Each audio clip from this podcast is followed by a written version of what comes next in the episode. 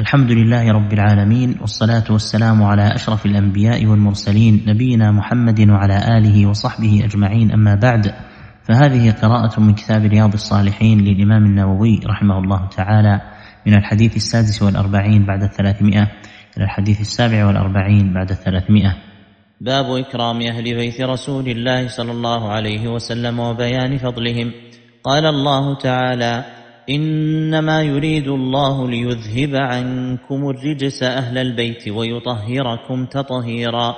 وقال تعالى ومن يعظم شعائر الله فإنها من تقوى القلوب.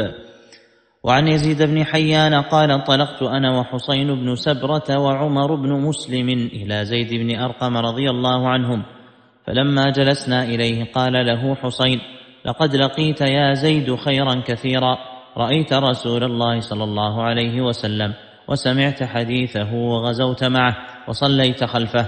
لقد لقيت يا زيد خيرا كثيرا. حدثنا يا زيد ما سمعت من رسول الله صلى الله عليه وسلم.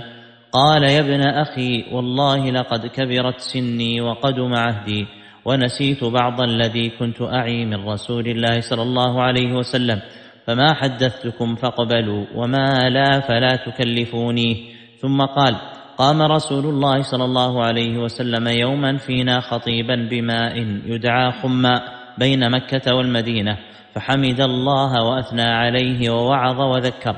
ثم قال أما بعد ألا أيها الناس فإنما أنا بشر يوشك أن يأتي رسول ربي فأجيب وأنا تارك فيكم ثقلين.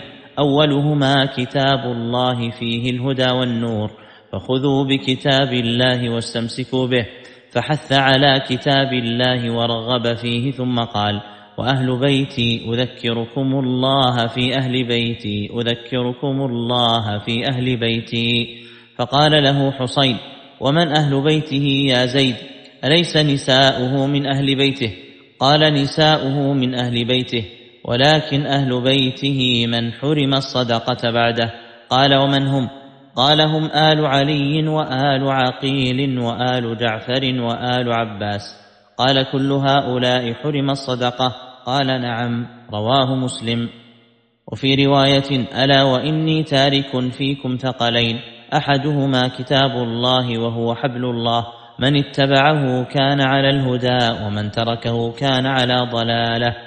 وعن ابن عمر رضي الله عنهما عن أبي بكر الصديق رضي الله عنه موقوفا عليه أنه قال ارقبوا محمدا صلى الله عليه وسلم في أهل بيته رواه البخاري. معنى ارقبوه راعوه واحترموه وأكرموه والله أعلم.